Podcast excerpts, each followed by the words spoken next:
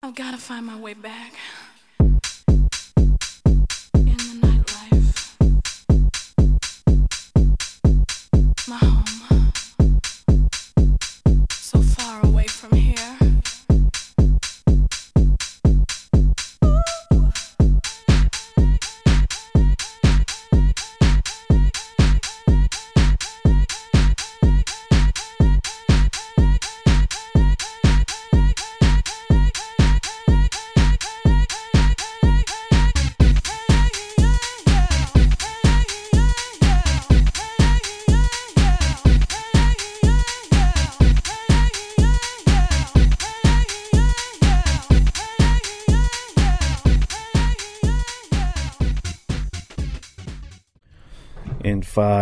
Four, three, two, one.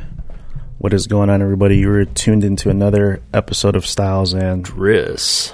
and we are coming to you live and direct from none other than the Rock Lords slash Soul Steppers headquarters here in Minneapolis, Minnesota. Lovely North Side. North, yep, north to be exact. Shout out to the North Side.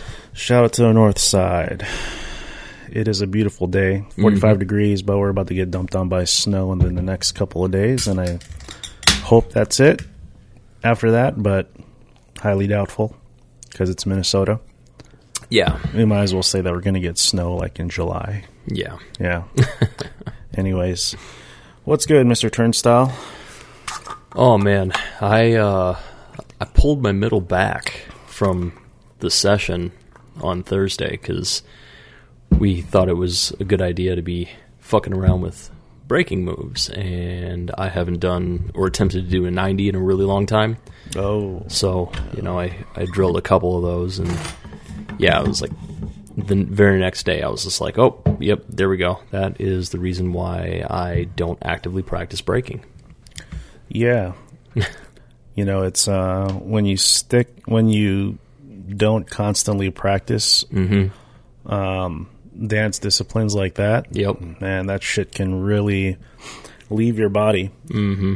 Like uh, a week prior to session, um, it was like what on Saturday or Sunday. I think it was Sun, might have been Saturday or Sunday. Mm-hmm.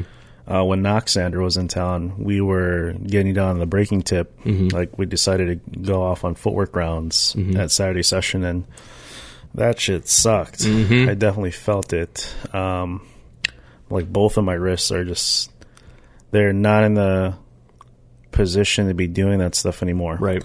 But I mean, it's only because I haven't conditioned them to get back into it. Right. Which is like giving me second thoughts. Like maybe I should like condition my body to be to be a b boy's body again. Right. Once again, you know, Yeah. because I still firmly believe that breaking is the best workout you could ever do with your body, Mm-hmm. um, minus the injuries. Mhm. But it could be the best work you could ever do. You just gotta you know stay away from like all the crazy shit like the blowups and Right. you know most of the power moves and whatnot. But if you stick to like footwork, um, and all the other stuff, then I think you'll be okay. Mm-hmm. You know, so Yeah, and getting that type of conditioning um, really it adds a level to like the uh, the way that you're going to be able to loft on the house tip because you know with lofting it's like you kind of have like an easy out because most of the time it's like very slow and draggy and flowy and whatnot and with breaking you're kind of um, uh, I always equate it to like running on the balls of your feet as opposed to running like heel toe and or running flat foot even. So when you do that, it adds a different level of um, uh, like body awareness and like poise in your uh, poise in your movements, not poison. Um, but like when you don't actively drill that, like especially things like I like you were saying like footwork, there's there's like specifics that are just very basic that actually give you like a whole nother level of like leverage and muscle memory and the ability to you know be down in like a crouched position for a long period of time without like worrying about your like your calves cramping up or um, shin splints or any of that kind of stuff. But you have to drill it. So yeah, I think I'm also um, it's giving me the mindset of like getting back into doing like Roxrite drills. Yeah, which were, uh, for those of you who don't know, when Roxrite came out here to Minnesota, Um, shout out to Roxrite and also to Moy because both of them had really good conditioning ideas and drills. And um, the the premise, the basic premise is a pyramid set, and what you do is you start with either you're jogging in place or you're even doing like uh, tops, like you're you're just doing like a simple cross step, and then you kick into your footwork and you only do a six step, right? You do one rotation of a six step, and you do that for so so many repetitions. So like let's say you do 10 um, six steps in like one direction, then you do ten push ups, and then you pop back up, and then you start doing tops again. And then it's kind of like you're waiting almost for like the whistle to blow. So if you think of it like every 20 seconds or every 30 seconds, and then once it's like bam, you hit the ground again, but now you do the opposite direction. Um, some people like to go 10, 9, 8. So, like, you know, you do 10 on one direction, and then the next time you go 9 in the opposite direction, and then 9 push ups, and then 8 and 7, and so on. I like to be symmetrical because I don't want my body to get used to one direction over another, like doing more repetitions one way than the other. So, I usually keep it like I'll start with like fives. I'll do five and fives. So I'll go like five in one direction, five push ups, pop back up, um, tops, and then kick down five in the opposite direction, five push ups. That's one set. And then go four, three, two, and then one. And then finally climb my way back up and go, you know, the same way. So one and one, two and two, three and three, four and four, and five and five.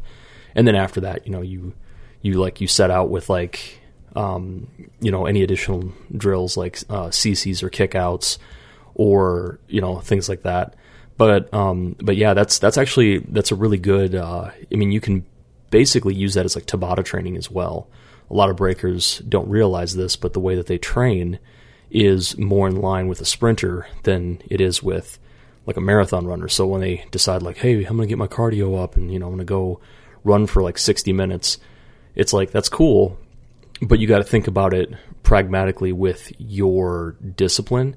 So you say, okay, well, 60 minutes at a steady pace is not going to compare to if you had three rounds in a competition, or even like if it's like a like a show, uh, not a showcase, but like a heads up uh, battle where it's like five rounds or something.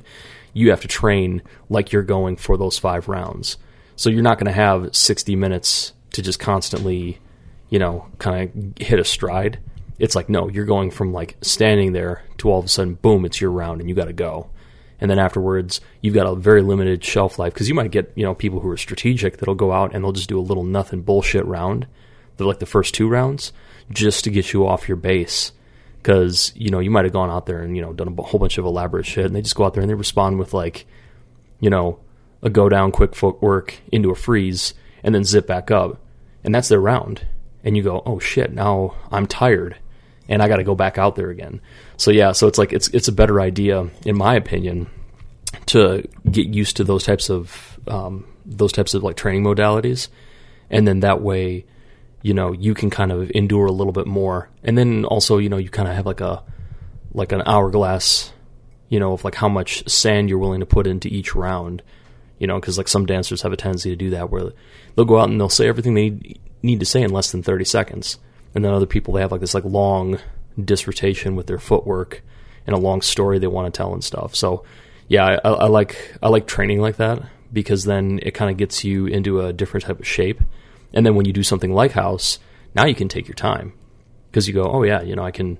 This is actually a, a cakewalk because I can groove for so long, hit the floor, do this, that, and the other, and get back up, and then you know, I'm good. But you know, with breaking, it's kind of like you really like you know you hit you hit the ground hard, like you really have a a definite agenda with that. You know, to be able to have that dynamic uh, movement and body control and everything. So, so yeah, so I'm a I'm a big uh, propagator of that. I need to get back into that. So I think there's a way to utilize running, for example, on a treadmill if you're training for breaking.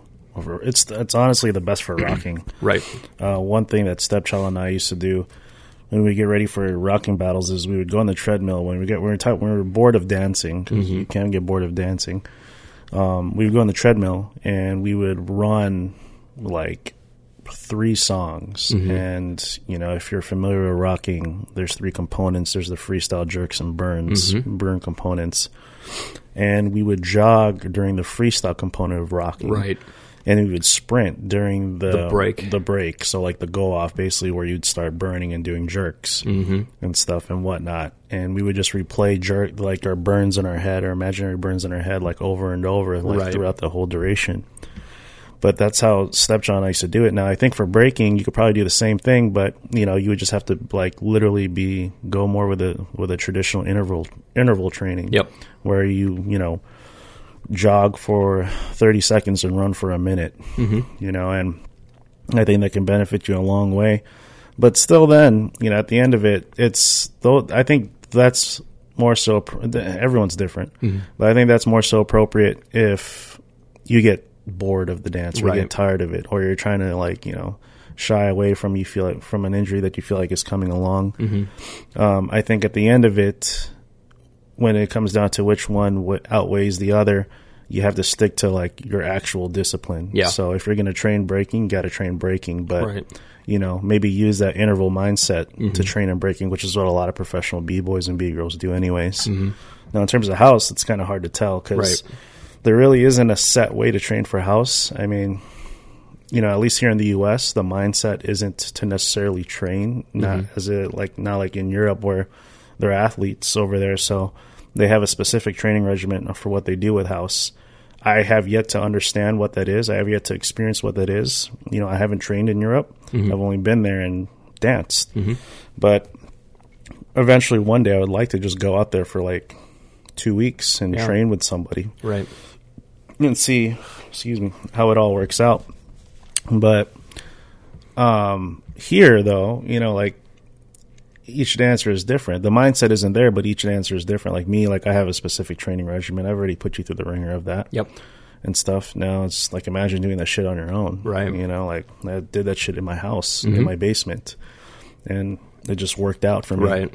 Um, that's why, for the most part, I could outlast a lot of dancers. Mm-hmm. You know, like I may look like a really big guy, but I can outlast a lot of people Right. when it comes down to it because I've trained myself to, and I've put myself in a mental state to be able to push forward Mm-hmm. and stuff. And even if the pain is there, it's like fuck it, you know, like.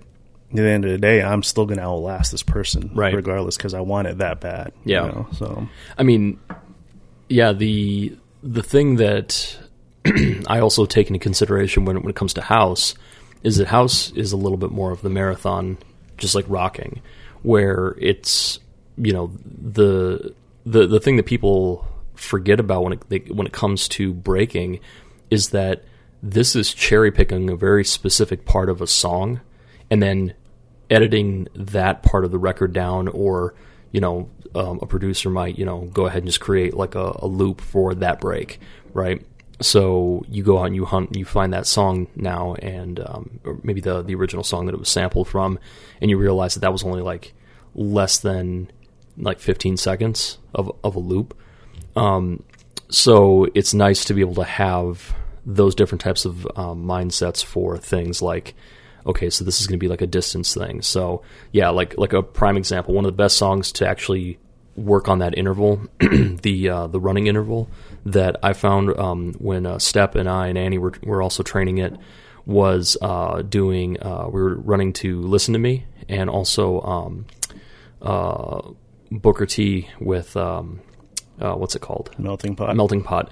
Because those are like they're classic songs. It's very predictable where the where the breakdown is going to be. And the breakdown isn't just one part of the song too. It's like a kind of a it's like a it's almost like part of like a chorus. It's like a musical chorus. So you'll know okay this is the part where you jog pace yourself and then all of a sudden here you go. There and then you, you start jogging or uh, sprinting. And then now boom back to the the jog. And then ride out the jog and like learn how to pace yourself um, focusing on your breathing and stuff.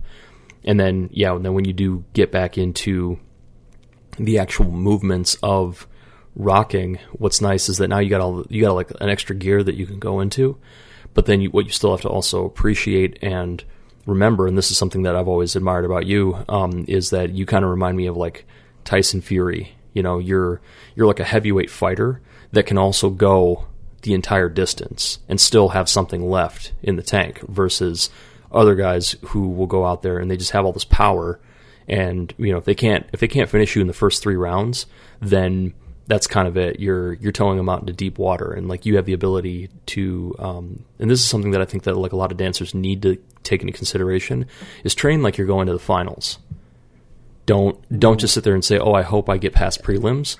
No, be prepared because you might not have that much experience, but maybe you just hit like a really good stride at um, an event and now you made it past prelims, you made it past top 16, maybe even the, um, the final four or, you know, the semis. And if you cannot be creative and also like still have like that um, stamina, then you might just be gassed out just simply by the fact that you've like run out of uh, content or you know, articulation in what you do. And you're just like, yeah, man, I didn't think I was even going to make it past prelims and shit. Now I'm in the, the semis and I'm just getting fucking roasted by this person. So, yeah, so it's like always keeping all those different factors in mind when you train is super important. Otherwise, you might even have like a, a dancer that you know you are better than, um, like as far as like technique and everything, but they just, you know, they're in it for the, they're in it for the win and you know you were just surprised. You were like oh i'm happy to even be at the show kind of a thing. And yeah you you go into that with that mindset then you're probably going to get towed out into deep water and then like left. And you know you're going to be lucky if you make it back. And then i've seen like other dancers who will will they they almost have like a thing where they go not only do i train for the finals but i also train as if i was going to have to go through it twice. So that way when i get to the finals the first time in my in my mind it's like I've got so much extra uh, jump left that if this gets to a tiebreaker or if it gets to some other kind of decision or that person decides to call me out after the event, then you know they still have something to draw off of versus just being like, dude, I'm so fucking gassed right now. I'm just gonna sit over by the bar and just chill and you know hope that my knees don't you know collapse on me or whatever. So yeah, I, I think that that type of conditioning is something to be um, still utilized, even if you get past the point of like where you're no longer actively competing, but you still want to stay in good shape, you know. And that's why we got you know fighters right now who will retire, and if they didn't get you know concussed too much, they still do their discipline. You know, Floyd Mayweather can go out there and still fight. You know, as as old as he is, he can still go out there and just fight because he's such a good defensive boxer. But he also just he never stops training there's other guys, you know, like as soon as like they win the title or as soon as they retire or whatever, they just go right to the couch, and then they put all this weight back on, um, and then somebody decides like, hey, listen, we're going to give you, you know, several million dollars to get into this fight. So now they've got like, you know, maybe eight weeks to get prepped for that. While like Floyd never stops.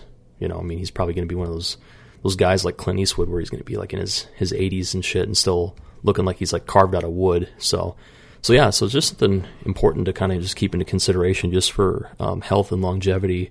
And as a dancer, you know, we we always want to like have we want to use those skills and continue to use them, even though we like thumb our nose at breaking. When you get older, you're like, oh, I'm not going to be getting down on the floor like the rest of these kids. But you go, but there's so many great things that you could get from that that like a lot of people now are only learning in like alternative uh, training modalities, you know, like uh, functional movement and all this shit, where people are going like, oh, you know, we're gonna get up on a balance beam and we're gonna do like pistol squats and all that kind of stuff. And we were just like, yeah, that's like that's our bread and butter. Like we do that all the time. And I think that you know that's something to be cautious of too when you get into something like weight training and other di- different types of training. Is like actually think about um, as a dancer is having a 300 pound squat or deadlift going to help me in that aspect, you know, and like rocking is the same kind of way too. It's like, you know, it, what, what good is being able to put up that much um, weight if I'm not going to do that in competition, you know, and then you say, okay, but if I can do, you know, lightweight um, hack squats or like holding on to like the uh, the end of like the uh, the squat rack, like like the cage or whatever, and doing um uh, like on the the balls of your feet types of squats and or holding a weight plate above your head and doing like squats like that that that can actually help bulletproof your knees and really keep you in uh, good condition. So when you do decide to you know get in a cipher and someone wants to pit rock against you or something you know you still got something that you can say as opposed to just being like you know my legs are fried. I i haven't danced actively in 10 years or something like that and you'll probably just roast me so. Yeah. You have to cater your training to to what you are, you know, in search of doing. Right. So if you're training for a house battle, it might not be a really good idea for you to do, you know, to max out on an incline press, Right. or what have you, you know, or it might not be a good idea to get super buff because you'll want to have some sort of flexibility Yep. to give you, you know, you know, point of range for like doing any type of ground moves that involve your arms and whatnot. Right. Um, and I think that goes for like everything too. Like in, for example, in golf, like they say it's probably not a good idea to be doing like bench presses, Right. Because it's going to limit your flexibility Yep. for what you do. And you, you need to take the swing back, Right. and you know it's so for a house. I feel like a lot of le- a lot of cardio, a lot of leg work is very very important, very vital. Um, you know, one thing that a lot of dancers they forget to do is they forget to use their imagination when they're mm-hmm. training for a competition. You know, a lot of them, and we were kind of just talking about it, but you know, this is pretty much segueing into this. You know, it's yeah, do the conditioning, do the intervals, do all that, but don't forget to use your imagination too. Yeah. like you said, you know, train for the as if you're going to go into the final. Who do you want to see yourself in the final against? Mm-hmm. When I trained, the last rocking event that I entered in person was uh, Rockin' House. I want to say, yeah, it was Rockin' House, and the person that I envisioned myself in the finals against was Charlie Chillout. So I trained, and I and well, if you guys listen to one of the podcasts in Vegas, like I tell them, like, yeah, I trained for you. Right. Like I was literally training for you. Like, um, I had two weeks, you know, and then I was just gunning it every Right. single day, training for you, getting ready, like studying your burns, studying your footage, mm-hmm. the whole nine, coming into it as like a fighter. Right. And then lo and behold, you didn't even show up, Yeah. because you had your own event. But I still made it to the finals, Yeah. you know, and so you have to put yourself in a mindset to use your imagination when you train. Mm-hmm. Like, even if it's like the silliest shit, like how would you, how, like how you're going to react to, to if somebody throws a move at you, like what's your, what's, what is your emotion going to be? Right. I'm not saying like don't fucking, don't practice emotions like the whole fucking time. It's kind of cheesy, but at Yeah. the same time, like, you know, how are you're going to hold yourself when somebody blows up on you. Right. You know, like if somebody throws like a, if you're in, in rocking terms, if somebody throws a crazy burn at you, how are you going to take that? Yeah. In house, if somebody kills that beat, what's your reaction going to be? Right.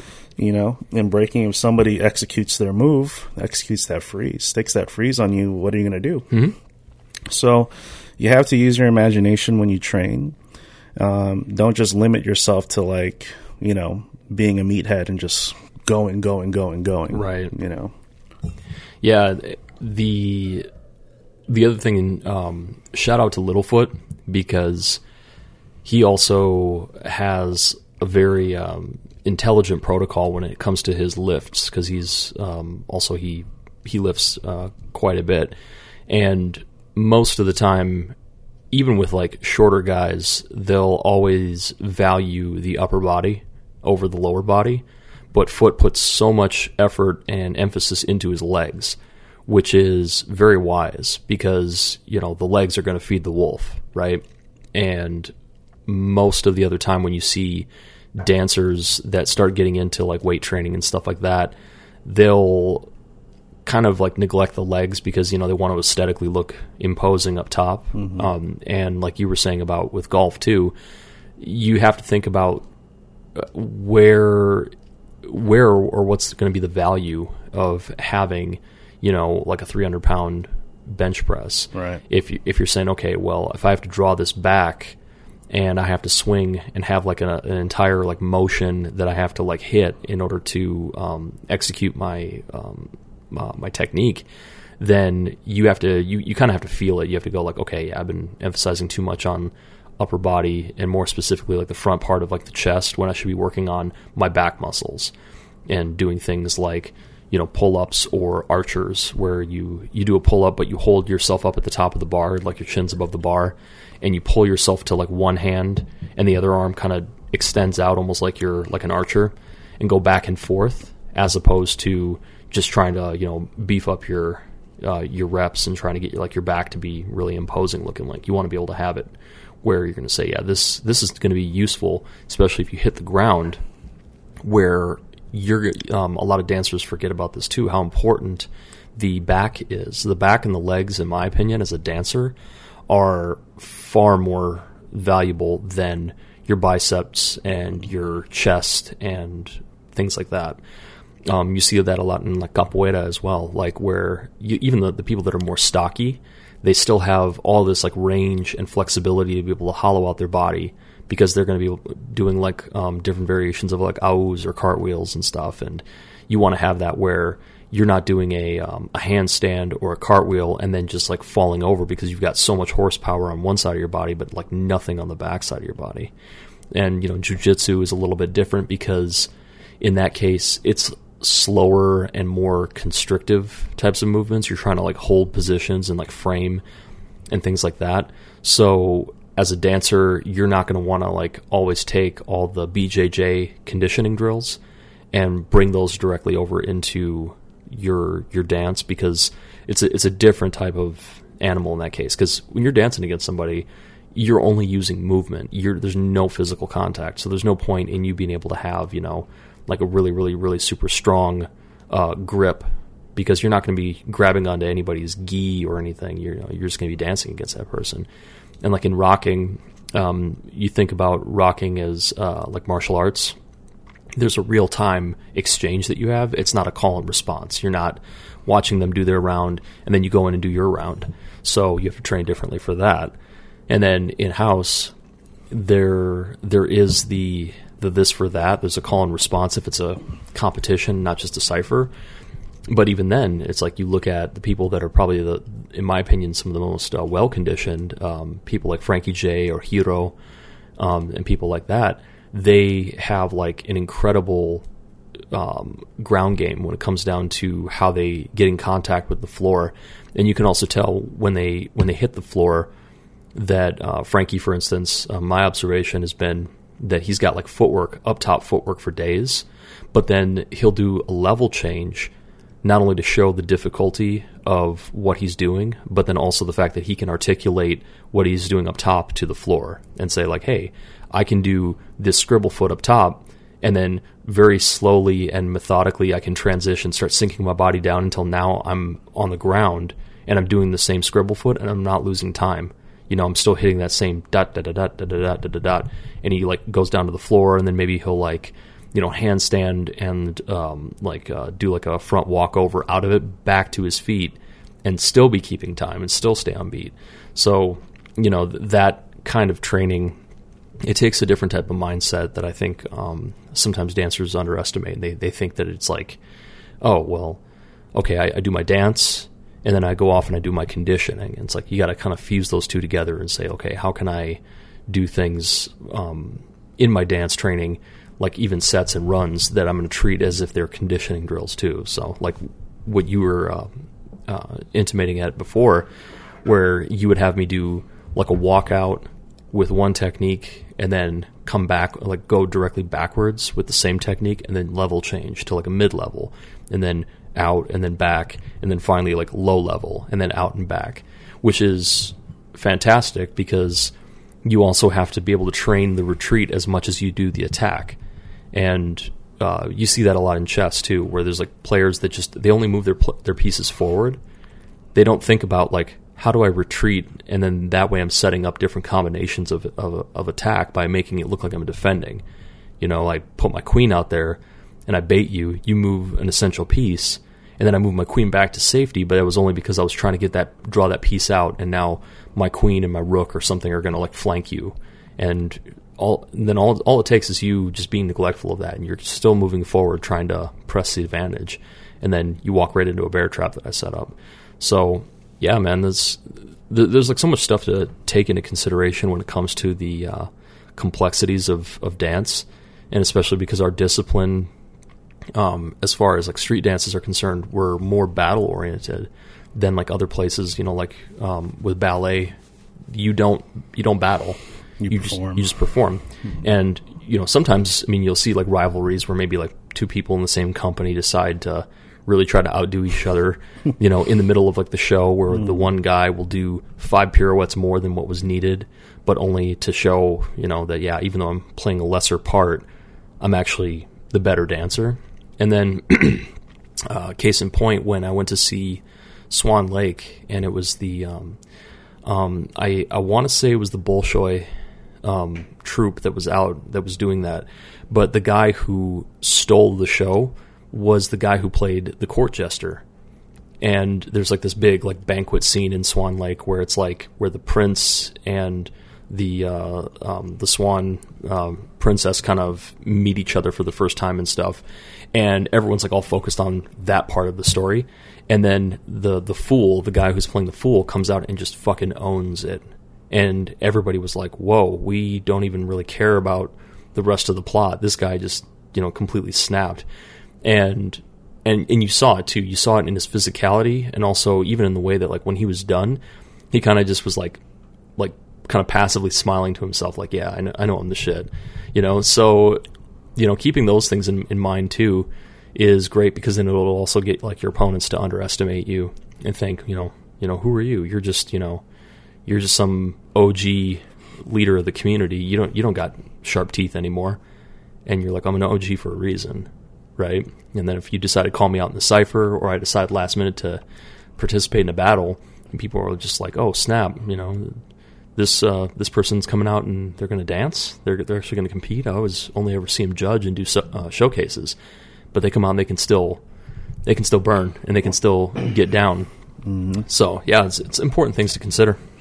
It's a whole different. Um, it's a whole different atmosphere and a whole different aura when you see like an OG or a veteran from your community enter a battle. Yeah, especially a local one. Yep. Because now you're kind of like all these thoughts come into play. Like, what the fuck? Like they're Right. entering? Wow, seriously? um, I don't know. Like no way, really like hiding it. But I guess now I'm coming to a point where I am starting to become go into that place where I am an OG of the community now, and. Uh, Every time I battle, there's always like it's like a whole different aura where people are like, "Holy shit, this Right. dude's gonna enter a local battle." Even if it's like it's local, but still, Mm-hmm. you know, national, international, like House of Dance anniversary Right. people are still like, "Oh shit," you know, and Mm-hmm. it's it's a cool thing.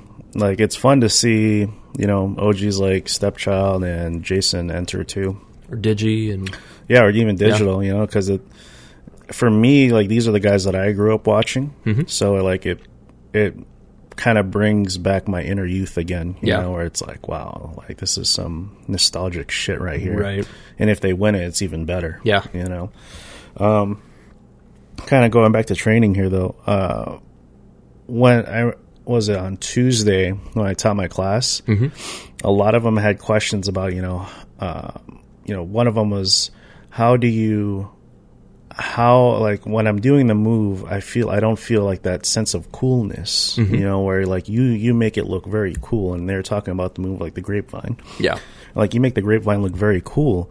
When I feel it, when I do it, I don't feel cool at all. And I tell them like the reason why, you, and uh, first of all, I tell them first of all, it's not called being cool; it's called being comfortable. yeah, And the reason why you don't look comfortable is because you don't train, like you don't do this constantly. You don't practice it at home. You you yeah, you might expect to get it here in class or at session, but you don't practice it anywhere else but here. right, If you practice it at home, I promise you, you're gonna get what you call cool. yeah, You're gonna feel it. And it's just a matter of feeling comfortable. Um, and then you know they started going into more about the movement, like, and then that's where I stressed out. I was like, look, if you, that's where I stressed that about the whole idea of, you know, less is more. Yeah. really, in in the real scheme of things, less is more in mm-hmm. house.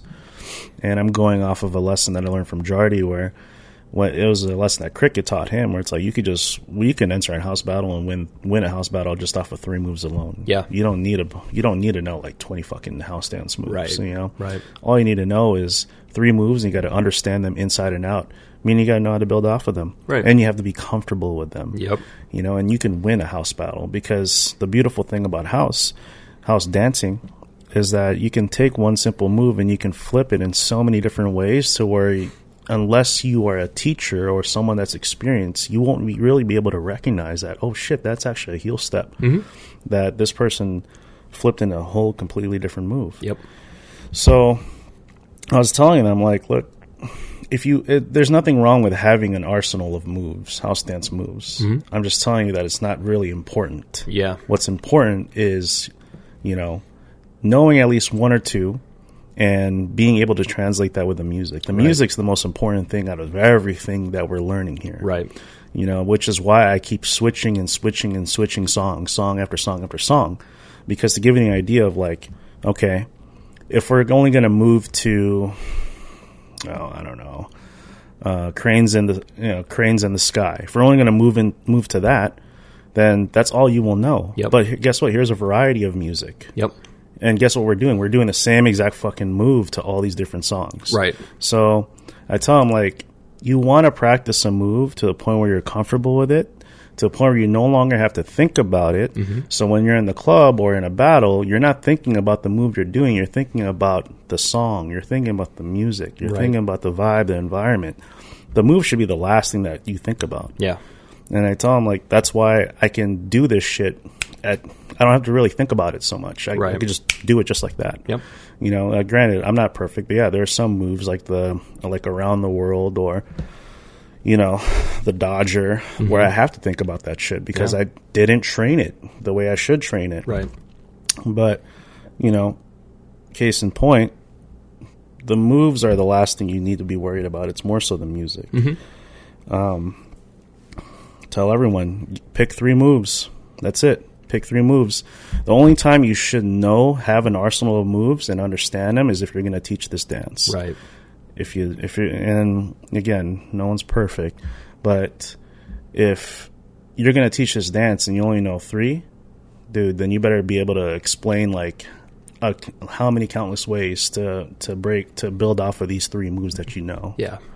you know and it's kind of there's a lot of teachers and this is probably might be going a little deep but there are a lot of teachers today that teach on feeling Mm-hmm. and it's tough like it's hard because i try to do it too Right. but one thing that a lot of teachers try to do is they try to teach their students to f- how to feel you Mm-hmm. can't really teach them how to feel you got to let them figure that out on their own Yep. but you can show them what you do to feel Yep. you know, and, and the mindset of feeling. But it's it's kind of hard to like be like, you know, do you feel it? Like you got to feel it like this. You know, it's it's more so like no, this is what I feel. Yeah. This is where where I'm at, and it might not look like that right now, but this is what I feel Yeah. and stuff. And I don't know, kind of touchy there, Yeah. And whatever. and, and keeping um, keeping things into perspective too. When you um, when you teach things, there's going to be times where like yeah, you're working on a very specific technique, and you're saying okay, we're we're working on this so that way we can get the form down. But then once you've gotten the form, then the natural progression is supposed to be now you seek the formless, like like you were saying, like how can I perfect that movement to the point where I can do that at, at will and not think about it. And then now you start noticing that you start to fall into a different type of pocket because you're no longer thinking about keeping count. You're no longer thinking about are my feet in the right place. All that stuff's already there. Now you're thinking about like, okay, how can I dance? How can I do the same technique to the shaker of the track?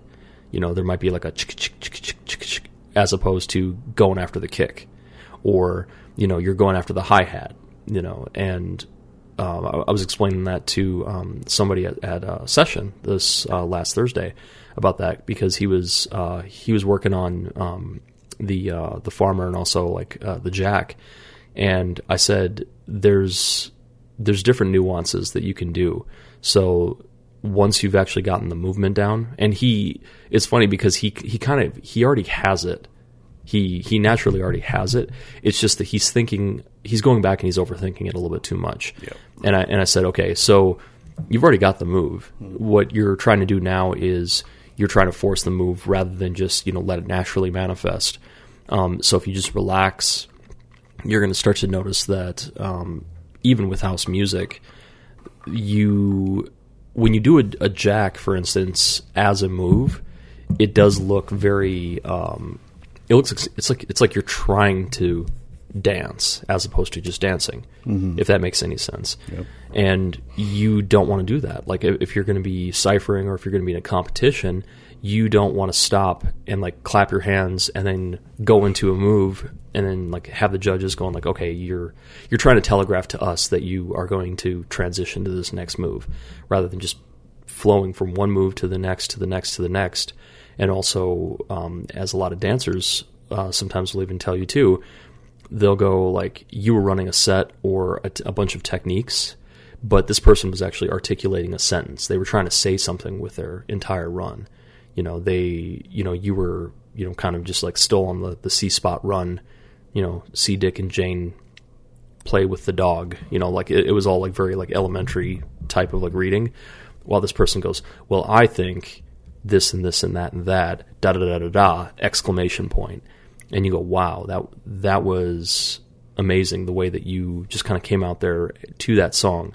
You maybe reacted to the lyrics, or you reacted to the beat itself, or maybe it was even the tempo. Um, a lot of people underestimate that too in house dancing. That you're um, there's like a sweet spot where a lot of people talk about like you know the 123 like 122 123 but then there's gonna be ta- there's gonna be times where there's like a track that's like 125 or 128 and you go wow this is too fast i don't think i can do this um, i had a conversation one time with a guy who was doing capoeira and he was stuck on the fact that he could only do capoeira he uh, you you could you could tell that he was kind of like indoctrinated by um, capoeira in the sense that he was only dancing to whatever his teachers were playing. So it was like the slower tempo kind of stuff. And I think we were listening to some um, uh, some like Latin hustle, and he was like, "Yeah," he goes, "I," he's like, I, "I can't do capoeira to this. This is this is too fast." And I was like, "Okay, well, you'll know that there are capoeiristas when they when they set up a roda where like they'll be like really like fiery songs that they'll play like stuff where it's like this this is not finger painting right now. This is gonna this is like all out war. We're we're we're really going after it. And he was like, "Oh, I I don't think so." And he just he was so sure about it. And I said, "Okay, well, you know, it's because you kind of got like uh, you know, um, like uh, kind of the gold belt fever, right? Like right after you've advanced like one level, you kind of think that this is all there is." and, and, then until you finally get to like a black belt level where you go there's going to be songs that are going to be super slow and there's a lot of control. There's also going to be stuff that's like so fast that you almost don't even know if you can move to that. But the black belt seems to be comfortable in, in all the situations. It's because they got experience. You know they they branch out and they dance to different tempos of music and they try different things and they say okay well in this pl- in this case I'm not going to do slow controlled movements I'm actually everything's going to be more fast and dynamic. And then these things are really where it's I'm going to be showing like my prowess on my control and like holding static positions or doing things like really like slow leg drags to trip you or to like heel hook you and things like that. So I explained to him, I said, um, because he was talking about that with like house and stuff too. And he goes, yeah, he goes, you know, you guys all kind of dance to like this like slower grooved type of music. And I go, well, it's a matter of perspective. I said, um, you know, there's some tracks that you'll play that are really fast. I mean, the stuff that like Chicago footwork um, practitioners love. They they'll eat that shit up. They they want something at like 128 or even higher, and they'll just snap on that. And then you go ahead and pull the e brake on them and play something that's like 120, and they're like, "Fuck, dude, I can't do any of my stuff." That's because they they don't really they don't really challenge themselves to want to go and dance to like the slower, slower grooved uh, things. So I said, yeah, you you just have to be conscious enough once you've perfected a move to now see if you can bring it to like a lower a lower frequency or a higher frequency and see if you can dance it faster or slower. Mm-hmm. And you know, just experiment and play around with stuff, and that that's how you become a more competent dancer. Then people won't just say that you're a good stylist. They won't just say, "Oh, you're a, a great b boy" or "You're a great house dancer." It's like they'll say, "Wow, you're just a good dancer mm-hmm. in general." Mm-hmm. And you know, we've seen that all the all all around. You know, where there's like there's b boys who are great at the art of breaking, but then if they're at an after party and it's not a break, they won't fucking dance. Yeah, deer in the headlights. Yep. And then you'll see other people where you go, wow, that that fool didn't even get past uh, prelims, but they came out to the after party and they just fucking killed all night. They were just a cipher head. Mm-hmm. And you're like, wow, that, you know, you're you're a really good dancer. And you know that's that's why I also enjoy um, the variances that you also get from dancing with different types of people. Um, you'll learn a lot by dancing with people of different body types, and um, you know, so like taller people will have different types of movements that you can really like focus on and go, wow, this this cat was able to like, you know, do all this incredible shit, even though they're like six five. And then there's another person who's like, you know, four eleven that can also do incredible shit. And you know, does it mean that you kind of sit there and lament and go, "Damn, I wish I was like, you know, a foot taller," or "I wish that my my legs weren't so short," or you know, all this other stuff, or do you just kind of say, "Oh, wow, I just have to learn how to adapt"? First, be comfortable within your own body type, and then start to like draw from like other dancers and see how people with like taller frames, or if they're heavier, or if they're lighter, or if they're shorter, or you know anything, and then see how they interpret the music, and then go okay, and, and just observe, and then you start to practice and try things, and then you can get into mindsets too, and say like, how would I dance to this if I was like seven feet tall? Kind of a thing. Like, how would I dance to really take up space, or how would I dance to kind of constrict and like stay in almost one spot? And you know, even if the cipher is really, really super tight, I've seen tall dancers that are in a cipher that's if, if they just put out their arms, they would touch like everybody, like right on the bridge of their nose, and they can hold that space of like, you know, three feet by three feet, like nobody's business, and they can dance well. And you're like, fuck, dude, that's that's something to really, really like work on that. Because that again, going back to the OG thing, that is a level of experience that you get from years of dancing in the, the, the least ideal of situations. You know, you're like, oh yeah, this one famous bar or this famous club, and you went out there and you go, damn, this place is tiny, and they're like, yeah, but this was this is what we had, so I had to learn how to dance in like really tight circles, and this place would be packed to the gills, and you know, or you know, you were like a foot away from a table and stuff, and they would dance and say, I, I, I never knocked over a drink, I never kicked anybody's beer out of their hand or anything when I did my shit. So yeah, Speaking of its experience, um, I had like a, I don't even know if it's really called an epiphany or not, but uh, I was chuckling about that because on Thursday, so Thursdays, so I'm going to be in the next mixtape show. Um, I'm not going to be a choreographer. And for those of you that are wondering what mixtape is, it's a show that's produced by um, by uh, B Boy J Sun, who's an OG here in Minnesota. Uh, Battle Cats. If, he's been on our podcast, so if you're wondering who that is, just scroll back and you'll see his episode. But um, you know, he's the curator of a show called The Mixtape, which is performed in downtown Minneapolis at the Cowles Center. Mm-hmm. And uh, he asked me, it's been a while. I took a break from doing like straight up performances mm-hmm. for a while because I wanted to just, I was kind of tired of it. And I don't know, I just wanted to do my own thing, mm-hmm. like teach and all that shit. But you know, he asked me, and uh, it just worked out that my schedule's aligned with it. And I was like, oh, fuck it. You know, it's been a while. It's kind of easy money. I'm not choreographing this one, so I don't really have to, like, go crazy with it. Right. Uh, I'm just basically going to be, you know, what you call a backup dancer. So it's me and Stepchild. You know, we, we decided to do it, and it's just, like, straight up for a top rock piece, kind of, because there's some house moves in there. But it's for a top rock piece, and you know, we're you know, like Tuesday or Thursday was the first day of our rehearsal, and we are like learning this shit on the spot. And you know, Stepshon are learning it from Jason Ray on the spot.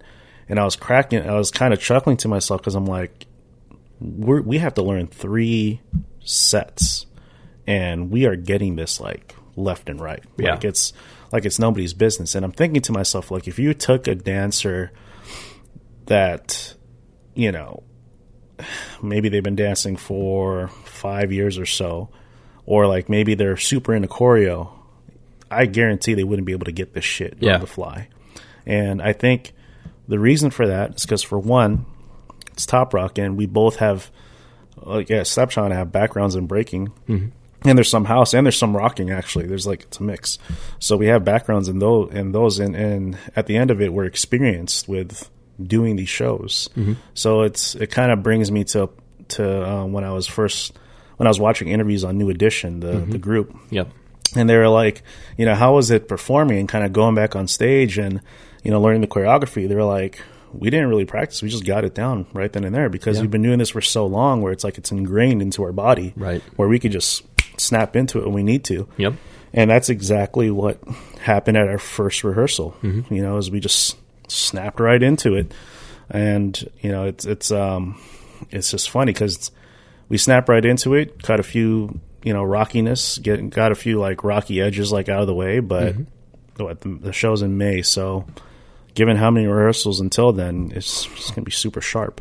Right. And it's funny because, you know, Stepchild and I haven't performed with Jason in like damn near five years. right. So, but we still got it like Yeah. that, you know, and it's just, it's amazing when what your body can do. Um, especially with stuff like that, Yeah. you know, so How does that feel? Getting back into that type of um, realm of discipline? Because, like, for those of you who don't know, Jason runs like a really tight ship too, where it's not a you don't just sit there and like take a knee and wait until it's your turn to fucking do air tracks or some bullshit. It's like Jason's like, nope, you are supposed to learn this. Uh, There's a very specific spot for you. I'm going to show you these moves, these techniques, and then you're supposed to be in your spot so that way when I turn my body here, you're going to be right where you're supposed to be. So how does that feel for you? Like getting kind of back into that groove and um, that that regimentation. Well, you know, like I said, it's experience. Yeah. So it didn't really feel any different from like the last time I did it. Right. Because it was so. Because prior to the last show I did with him, I did like four shows with him Mm-hmm. prior to that. So it's like I kind of, I knew what I was getting myself into. Yeah. I know what I'm expecting. Um, you know, and like I know how Jason works. You know what I mean? So it's. I think the only, it might have been a slight challenge, but the only thing that I had to like revamp again was, you know, getting used to, what was it? Was getting used to following the lead Yeah. you know, because with the shows that I've done with him and for him, I'm usually one of the choreographers as well. Mm-hmm. So I'll go through his shit and then he'll go through my shit. You know what I mean? But this time it's like I'm just straight up, I'm basically a prop, Right. Is what's going on here. And, you know, I just had to get used to that again. Mm-hmm. But again, it was easy. It was like, all right, you know, it's just a matter of like getting through the grunt work of it, Mm-hmm. you know, and my body isn't the same as it was five years ago. So, you know, kind of have to exercise things. It's kind of funny because I was looking at Step and I was like, holy shit, man, we're going to lose so much weight now that we're back and doing these performances. Because if it's one thing, like I lost a lot of weight being in Jason's shows because you're dancing for 13 minutes straight Yeah. Nonstop. And if you add on the rehearsal time, the tech rehearsal, dress rehearsal, all that shit, man, it's like it. There's no reason to why I shouldn't shed like five to ten pounds Right. by the end of it all Yeah. because it's it's intense. Like, and what I love about and respect about Jason is that he puts himself through that bullshit too. Yeah. he's the person that I that I um took the mindset from of you know don't just put your students or your performers through the ringer, put yourself through it too. Yeah. So because you have to lead by example. Yep. So if it wasn't for him, wasn't for me experiencing that through him, I wouldn't have, you know, taken that knowledge and you know, casted it out to my classes. Right. It's like I put myself through the bullshit too. Because Yeah. in a day, you know, you can't just sit there on your fat ass and just like you know tell people what to do. You got to mm-hmm. get into the mix as well. Yep. You know. And that's that's something that like I think folks have a tendency to forget when you look at especially like things like elite training like, you know, the Navy SEALs are a good example, right? You'll have people running up and down the beach in soft sand and they think that, you know, they're the only ones who are suffering. It's like, but your your master chief that's also leading the the drill is also running alongside of you, yelling at you. You know, they're they're they're not sitting there like on some sand dune drinking coffee, watching you from a distance, and then they just radio in once in a while and say, "Okay, you guys need to do this or do that." It's like they're right alongside you. They might not be, you know, ankle deep in the water, so to speak, but they're equally suffering because they they. I mean, what they do also takes time and it takes discipline and it takes energy. You know, in order for them to stay like to be able to talk to you and not be out of breath, or you know, stop and like you know put their hands on their hips and just be like, oh god, I'm getting I'm getting old, I'm getting gassed and all that kind of shit. It's like no, fuck that. They're they're yelling at you because they're trying to train you to be able to move as one unit and you know they're trying to keep you alive and they're trying to keep all their students alive because that's where they feel like that's their failure if all of a sudden you know they have a um, a team that gets generated and it gets put out on active duty and they lose everybody they go that was on my watch. That was my failure.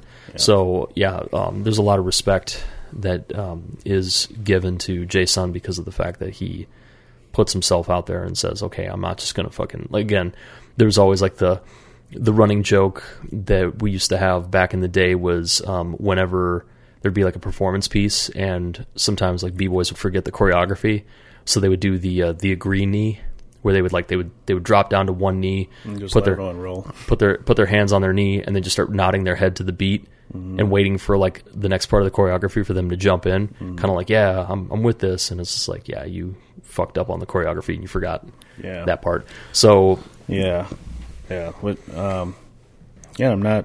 I'm not envious at all Yeah. of not being a choreographer for this for this season Right. because I'm like, fuck that, you know. Mhm. Because then I have to remember I have to make shit up. Get I got to get tap into my creative side again, and then Right. I got to start counting again. And I fucking hate counting Yeah. in dance. You know, I'd rather just do the damn thing. Um, granted, you know the counts. I'm learning counts now from Jason, but still, it's like I don't have to think about one thing. It's just getting the damn piece down. I Yeah. don't have to think about making sure that everyone has it down. right And yeah and that Yeah. and that's something that like I I also appreciate because Jason has so much um, discipline when it comes down to the pieces that he creates. Um, I've had it when I was doing performances with my old crew, Forgotten Elements, where um, especially because of like time and like uh, work and everything, it was very difficult for me to be there with everybody because you know some people were just like, yeah, I I work early in the day, so we've got you know from 4 p.m. till 9 p.m. to run the choreography and work on that, and then I was always the person on the back burner that would have to do something like either they would have to video record everything and then I'd have to watch it while I was at work and they would stop in like certain parts and they would like break the fourth wall and talk to the camera and say, okay, now Styles, you're going to be over here on the right next to Tracy. And then, so then, um, you know, Omar or somebody would jump in and basically do the part that was for me. So that way I would see what it looks like and I have that tangibility. And then finally there'd be, you know, a rehearsal where I could make it, you know, it'd be on, on a weekend or something or, you know, at a different uh, time of the day and I'd go in there and I would jump in. And, and what was good about that was that that also taught me the ability to uh, not necessarily like cram, you know, like how people procrastinate and then like the night before the test, they got to learn the entire year's curriculum just so they can try to be competent at the test. It was more like I practiced so much at home that by the time that they said, okay, you know, we've got a week before we do this at Patrick's Cabaret. So Styles, you know, um, we're specifically going to be doing these these uh, dress rehearsals and these like dry runs with you in mind. So can you make it out here on Saturday, Sunday, or you know, uh, Friday night, or this time or that time? I'm like, yeah, I'll, I'll be able to make that. And then I get out there, and then they were just like, okay, yep, you got it. Okay, cool. And then we were ready to go. And then you know we we had a we had some suc- uh, successful um, performances that got reactivated later. Like someone would see it at Patrick's and they would turn around and say, "Hey, we've got this thing going on like 2 months from now. So can y'all like come out and do it then too?" And we'd have to just go back and maybe either if it was like rewatching our footage or if we just memor- memorized it because it was all muscle memory and just we just had to you know run it like three or four times back to back and we got it down again. Yeah. So yeah, those are those are really good skills to have because then they help you in the professional world quite a bit.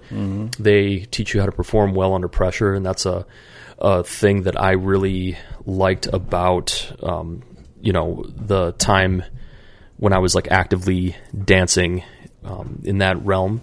I was able to turn around and like do stuff at work, and they would go, "Oh, hopefully this isn't you know too short a notice for you to like learn a whole new set of job tasks or something." I'm like no, this I'm I'm used to this all the time. I'm always used to like, hey, by the way, so and so's not gonna be able to make it, so can you do their part? You know, and I go, okay, what do I got to do? And they would show me, and I go, all right, I got it. And then, you know, we would hit it, and I was able to adapt. But there's other people that just can't deviate from whatever it is they did. They said, no, I was practicing this specific thing to this side. I was like on the left side of the of the troop, and now last minute they want me to be on the right side of the troop oh shit, I'm I'm not gonna be able to do this. And I was just like, no, I just got to think in in reverse now and say, okay, now everything's gonna be going to the right side, so I don't kick the person to my left and everything. So so yeah, so those are those are really good uh, things to draw off of. I think that, also makes you a more competent dancer as well. As when you do things like performance pieces as opposed to just being like a completely freestyle dancer. Um, have elements where you practice in a structured environment. Um, when you have to show up on time, you have to be professional. You have to make sure that you're not going to run on, you know, some fucking b boy time and be like, all right, I'll get there when I get there. It's like, no, we have to do the the um, the dress rehearsal about an hour before at the Cowles Center. So make sure that your ass is on curb at this time, and you know, and of course that teaches you the value of like showing up even 15 minutes before that so that way you can get parking and get there and get warmed up and have everything ready to go. So you're not just you know there by the seat of your pants and then finally it's like okay you kind of hobbled through the the dress rehearsal but then we got the the real run about an hour from now. And you know also dancing on a stage gives you a different level of uh, perspective that I think is important because you know people practice so much in studios where they have the luxury of looking at a mirror all the time and you need to be able to get over you know being you know a couple feet higher than the crowd and looking into kind of like a like just a sea of faces and realize that you have to know those moves inside and out. You can't bank on a mirror reflecting back if your elbow or your shoulder or whatever is in the wrong position you have to just be able to feel that out and say okay how do I use my my fellow dancers as anchors as well, or the stage even? And say, okay, if I if I go out this place or here, I know I've gone too far because now I've like a broken formation, and you know, practicing those types of things really helps you in the long run on like so many different levels for dance, but then also just in life. So, mm-hmm. Yep. Yes, it does. Jason does not fuck around. uh, uh That dude is very militant. Yep. With this stuff. So, yeah. If it's one thing that he cannot stand is someone not being professional. yeah, Oh gosh, there's a lot of dancers out there that need to grow the fuck up Mm-hmm. and realize that look, if somebody sends you a contract, that means that there's going to be a lot of legal action that'll be taken on the contract, right. if you don't perform or if you don't abide it, especially if you if you sign it. Mm-hmm. Um, and a lot of dancers don't realize that shit, you know, and it's, which is why we can't, which is why we don't deserve nice things. Right. you know, like that's why we can't deserve. We don't. We don't deserve nice things. You know, like the nicest thing that dancers have gone so far is the Olympics. hmm And even then, that shit looks like it might be in shambles. Yeah. So, um, you know, if you're a dancer and you're listening to this, man, just try and be as professional as you can. Be on, be on time when sending documents. Um, if it's one thing, one compliment that I get a lot from people that hire me for dance is like, "Damn, you're fast." Yeah. Because I'm like, yeah, dude. I mean, you send me this shit, I'm gonna send it fucking back to you. I mean, yeah. Like, why would I? Why would I sit there and stare at a deer in the headlights like a fucking idiot? You know, Right. like I'm gonna read it, make sure that it all makes sense, the agreement is right, and I'm gonna send it back to you. What you need a you need a picture? Sure, I'm gonna send it to you right now. You need some footage? Great, I'm gonna send it to you right now. Yep. You know, or I'm gonna send it to you when I tell you I'm gonna send it to you. Yep. You know, it's you're paying me money. hmm Like if it's free, that's another thing. But still, then even if you are doing a free gig and whatnot, I still, you know, it's best to still try and be a professional on that end. But if you're getting paid, you're getting money, Yeah. man. You like you better be on. You better be on top of it. Right. Even if it's like a small amount. At the end of the day, someone else can use that dollar. Yeah. You know, so you might as well show your best and be grateful that Mm-hmm. someone's willing to give you something to put food on your table. Right. And how many how many dancers are, are actualized enough to be able to when they see something like a, a sea of paperwork, they will know within themselves they're like, listen, I lack the discipline or the conviction to do this, so I'm not gonna like, you know, piss in your hand and tell you that it's raining. I'm not gonna say, Oh yeah, yeah, I'll be there, I'll be there. And then of course like, you know, you didn't come out to the first practice or the the first rehearsal. You made it to like every other one. There was always like these circumstances popping up and you know, left, right, and center and stuff, and it's like, oh, but don't worry, I'll totally be ready by, you know, March or April or whatever, and then you know this now what you're also doing is you're making the person who's putting on the production lose face and they're also the level of embarrassment they're going to have when they have to explain to a board or a committee you know when they say okay well we noticed that like one of your dancers is like not hasn't been there and stuff. Like you've been sending like footage to us and showing us kind of generally what's going on and stuff. And it looks like there's like a handful of people that are missing. What, what's going on? It's just going to be like the the three of you, and you know, and the person has to go, ah, yeah, well, you know, and then you have to try to explain to everybody else about you know flaky dancers and all that kind of shit. And it's like it's like no, it's like you have to ask yourself before you do any of this stuff, how bad do I really want this? And a and then b, am I committed enough to have to go through whatever hardships I need to do in order to get the desired goal? And I don't think there's enough dancers that um, think about that. So they they think, especially when it comes to street dance. Um, that's why I am just as um, I don't really care one way or another because I don't really have a dog in the fight. But when people ask me about like you know Olympic breaking, I think of Olympic breaking much the same way that I think of Olympic street skating. I'm I, I am indifferent to it. Now, if you were to say now there's going to be Olympic vert ramp skating, that's a different story because that's something that like where those people are athletically training and like you know they can do that move a thousand times but with street skating it's kind of like you know you just decide at the last second to you know flip your board one extra rotation right off of a rail you may or may not land it or maybe you you landed it three times in practice but when you're there in front of like you know 100,000 people in you know um, Tokyo or something there you you might choke and like fuck up someplace so I kind of have like a a thing when it comes down to like street dance being considered for Olympics, much like if you were to have like Olympic capoeira or if you were to have Olympic um, parkour. You know, I kind of I feel like those are more their their their natural habitat really is supposed to be more of like the the social and kind of like street environment as opposed to okay now you know you're going to get this you know Yeah. b boy that's uh, going to be like performing like this, and then they have to make sure they hit every single mark. They're going to be docked for points. You know, if their shoelace was slightly untied, that could be a factor in it and stuff. And it's like, wow, that person made an amazing run. And you know, in our, in our dance community, we don't give a shit. You know, if the person says, okay, so what if his shoelace was not ironed out to like this like length or, or, or width or whatever, we don't care because you know they executed the move. It looks Yeah. dope. You know, but like in the Olympics, that's a totally different standard.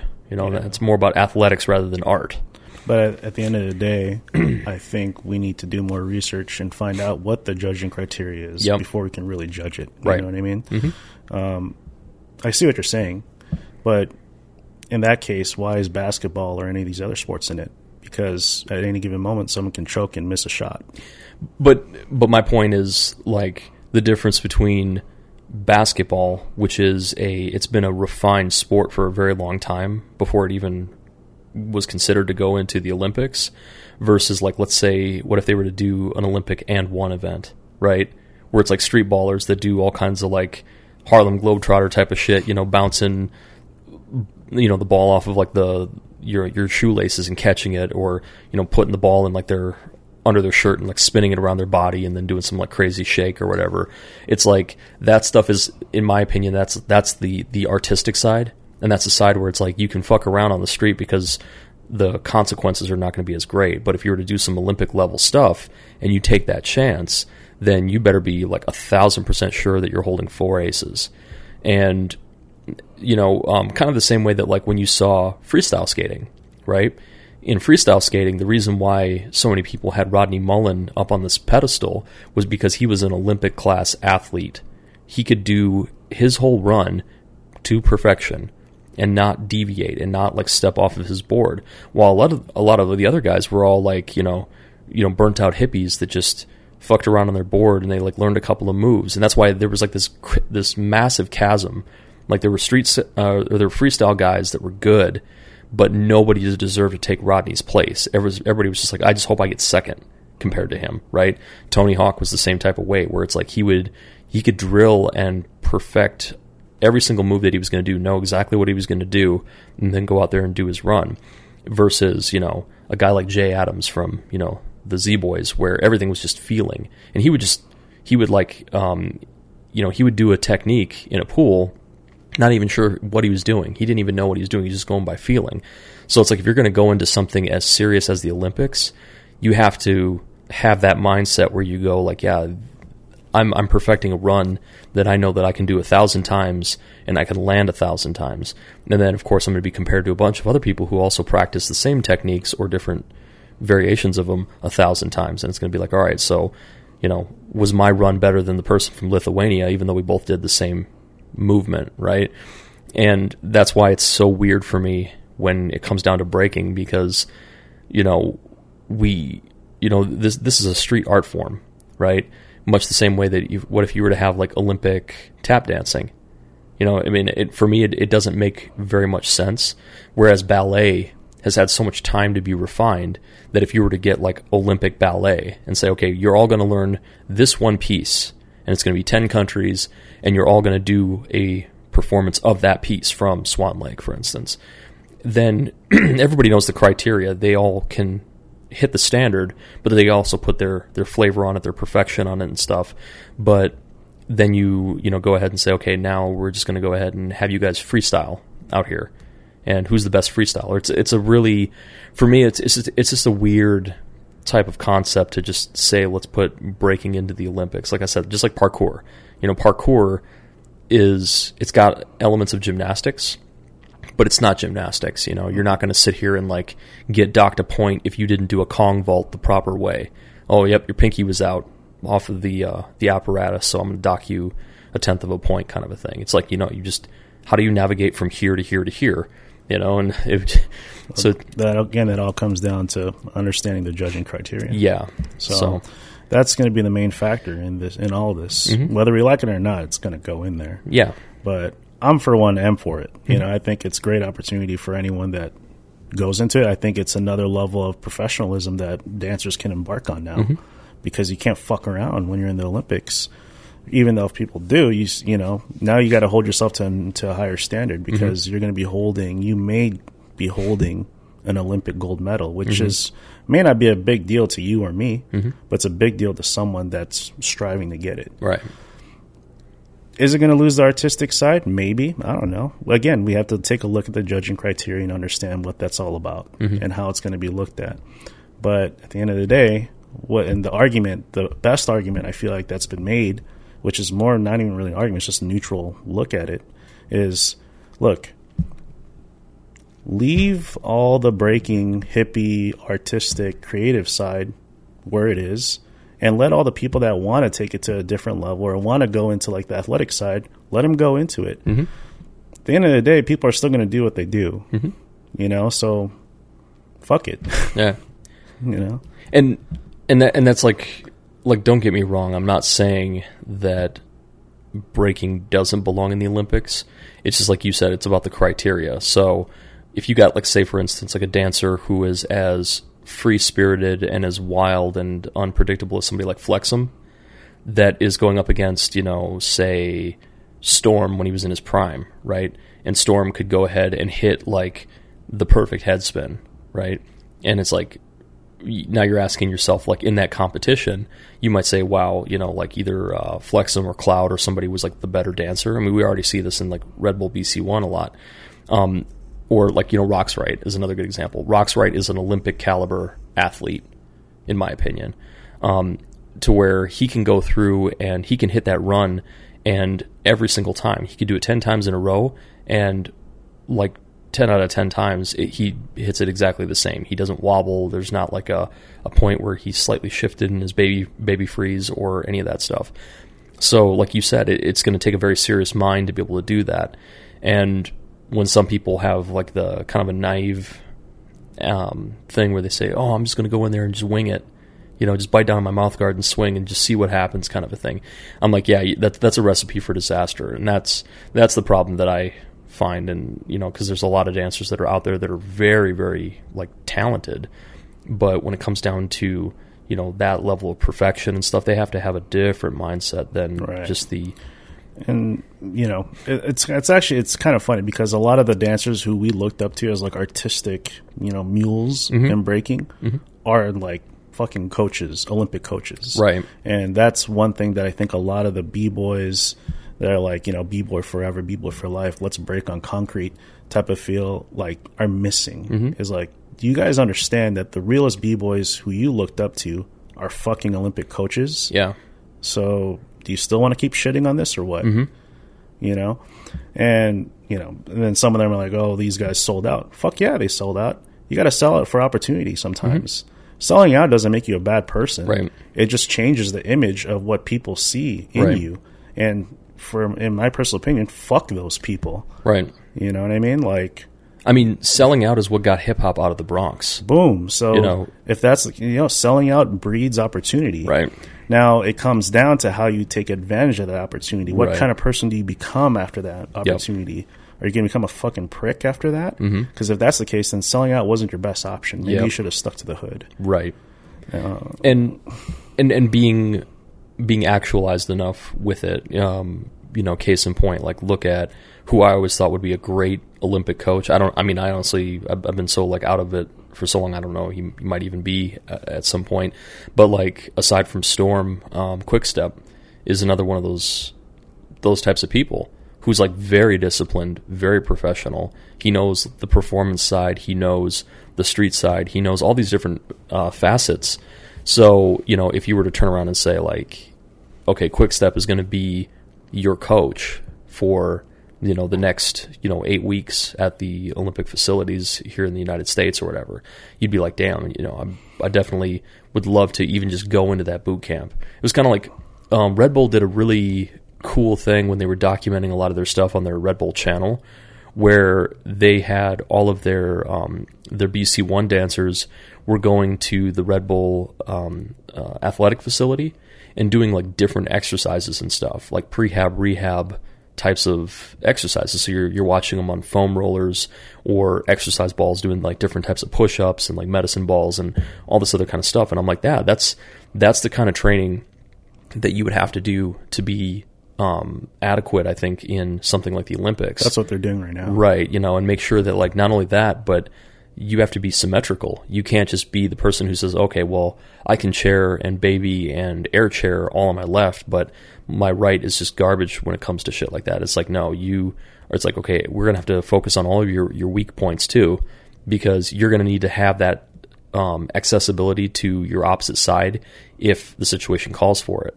I mean, how many times have we seen that with like um, boxers, for instance, where they say, you know, I'm not, you know, I'm not a southpaw, but a good coach will say, well, we're going to train you like a southpaw because we already know that you're great on your right, but we're going to switch it up to your left so that way, if you run into trouble, if you're disabled at some point, maybe you fucked up your shoulder mid round. And are, are you, what are you going to do? You're just going to like tap? It doesn't happen in boxing.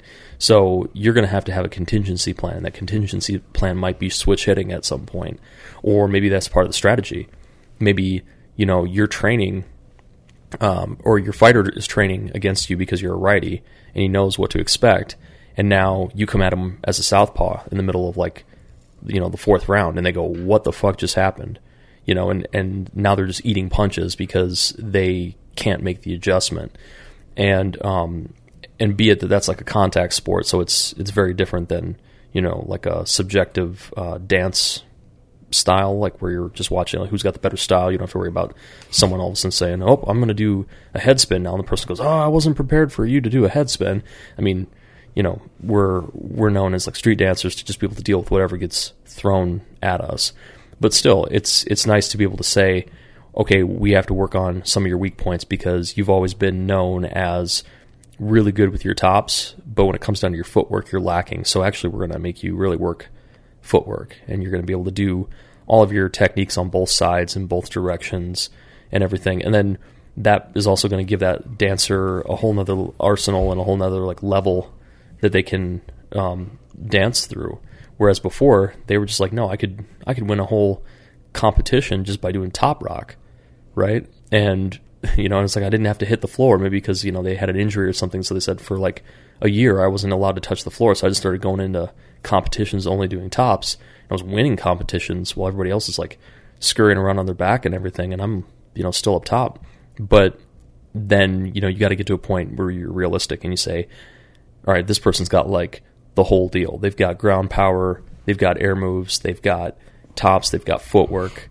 They're able to hold freezes like to perfection. So you just being a good dancer is not going to be enough. Yeah. You know, and that's something that I think that some people underestimate. So they think, oh yeah, this is bullshit. And at the same time, there's something for everybody. You know, if you're going to go into the Olympics, it you have to ditch the art and get into the sport. You have to make it into a sport, and there's a difference between an art and a sport, right? Because the art it might not be perfect, but the feeling is there, and that's something that I think that some people will struggle with. And then there's other people who just say, okay, cool, I, I don't really care about the artsy fartsy stuff. I know that I've got like the best head hollow in the northern hemisphere, so I'm going to go ahead and I'm going to capitalize and bank off of that and do this and that and the other. It was like the controversial shit. Remember when uh, uh, fucking um, the the Hamm brothers like pissed off the breaking community Yeah. because they were doing air tracks and Yeah. and of course, you know, th- this goes back to like that age old problem that we have about not giving credit or appropriating somebody else's medium without paying the proper um, uh, accolades and like bona fides to people. You know, Michael Jackson was a culprit of that, where he just said, "Oh, I learned this stuff from kids in the ghetto." He didn't. He didn't specify and say, "Oh, I learned this move from Popping Pete, so this is what this move is called." Oh, I learned this from um, Skeeter Rabbit, so this is what this is called. He was just kind of like he just kind of kept his mouth shut on it, and that pissed off a lot of street dancers who were like, "Yo, you hired us to train you and the rest of the Jacksons for your tour, and then you go off and you you know debut this move and then everyone thinks that you're the inventor. It's got a different name, so it's got your right. trademark and your cosign on it, right. which can be very disrespectful to some people. But if you're a person who's actualized enough, you'll turn around and you'll say, you'll say the names. Yeah, someone calls, oh, we we call them Haminators, and you go, no, no, no, no, no, no, no, right. don't call them Haminators. This is actually this. Right. And you know, shout out to B-Boy Pablo, who was one of the innovators of it. And this is the origin of it. And here, watch freestyle sessions. I want to talk about that real quick. Right, and right. the person goes, oh, okay, that's what's up. And in gymnastics, you also see how people get docked for being expressionistic. Like, um, uh, what's her name? Um, um, she had like that really badass floor routine, Yeah, and Simone something. yeah, and, and like and they docked her. Yeah. Um, well, not her, but the um, the other girl. Um, she's uh, I think she's Japanese American, but she like her her floor routine. She was actually dancing, like she wasn't just like using you know hair flicks and like pointy toes and fluff just to get to the next corner to do her you know her uh, her tumbling. She was actually dancing her ass off, and they docked her for it. Right. And they were just like, you know, what do you think this is? Fucking, you know, bring it on or something. Yep. You know, So, so for reasons like that, this is for reasons why like that. This is why breaking should be in the Olympics. For reasons like that. yeah, Um. Yeah. like, there's really no. Yeah. If, if if people keep complaining about it, if b boys and b girls keep complaining about this shit, then well, guess what? Now there's not much to really complain about. You know, there's a thing too is, yeah, the artsy side, the artsy fartsy side. Yeah, there's a difference between that and the the athletic side of it, mm-hmm. but doesn't mean you can't be creative Right. on the athletic side of it. yep, You know, I mean, thinking about basketball, thinking about all these like sports, basketball, football. There's a whole lot of creativity that comes in Right. to all those disciplines. So, same shit can happen with breaking. I mean, Korea changed the game with that. You know, they were they were the ones that you know when they debuted in the uh, the 2000s, um, in the early 2000s when they started showing up to uh, Battle of the Year. That really changed the way that other dancers thought about their um, Routines. their their routines and their conditioning and, and everything. Yeah. Because I mean, and and the Koreans were heavily influenced by the innovations that uh, the Japanese were doing.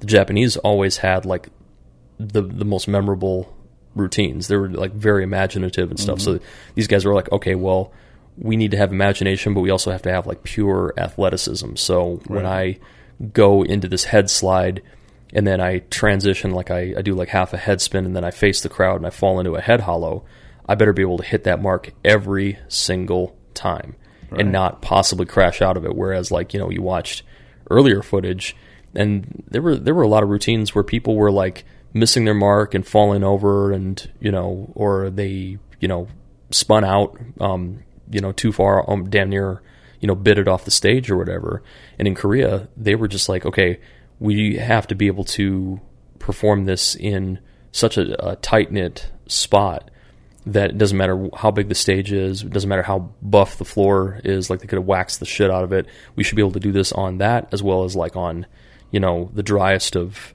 of like linoleum, and that's why Korea like just really made like a like just a fucking mushroom cloud debut debut, and like for the next couple of uh, years, everyone was like, "Yo, these are the guys to beat. We have to like really come back at them because these guys are doing this and they're they were being like nationally sponsored. Yeah, the Korean lot- government was like, Still, then a lot of countries can't beat them. yeah, yep, I mean, you know, it's they they they pretty much did what I talked about in house. yeah, which is you practice a move to the point where you don't have to fucking think about it. yep, and then you can think about other things. Uh-huh. So in breaking terms, you know, having a background in breaking, I would practice a move until I didn't have to give a shit about it. So now I can start being creative with other things Right. outside of it. It's not. Yeah, it's. I don't know. yeah, People will disagree with me on that. With me on that, and that's fine. To each his own. At the end of the day, to each his own. Um, gosh, there was like something that I was gonna that I was gonna add on to that, and I just like, and I just totally forgot about it. Anyways, we should just wrap it up. yeah. All right. Well, with that being said, thank you for tuning in to another episode of Styles and Dris. And we you just literally listened to an episode which I feel like I'm going to call dance check Dance check. because it's been a while since you really had. I mean, what we talk about dancing a lot, but like since we really like dove into it Yeah. on this kind of caliber, you know. So, anyways, thanks for tuning in, everybody. All right, peace, y'all. Peace.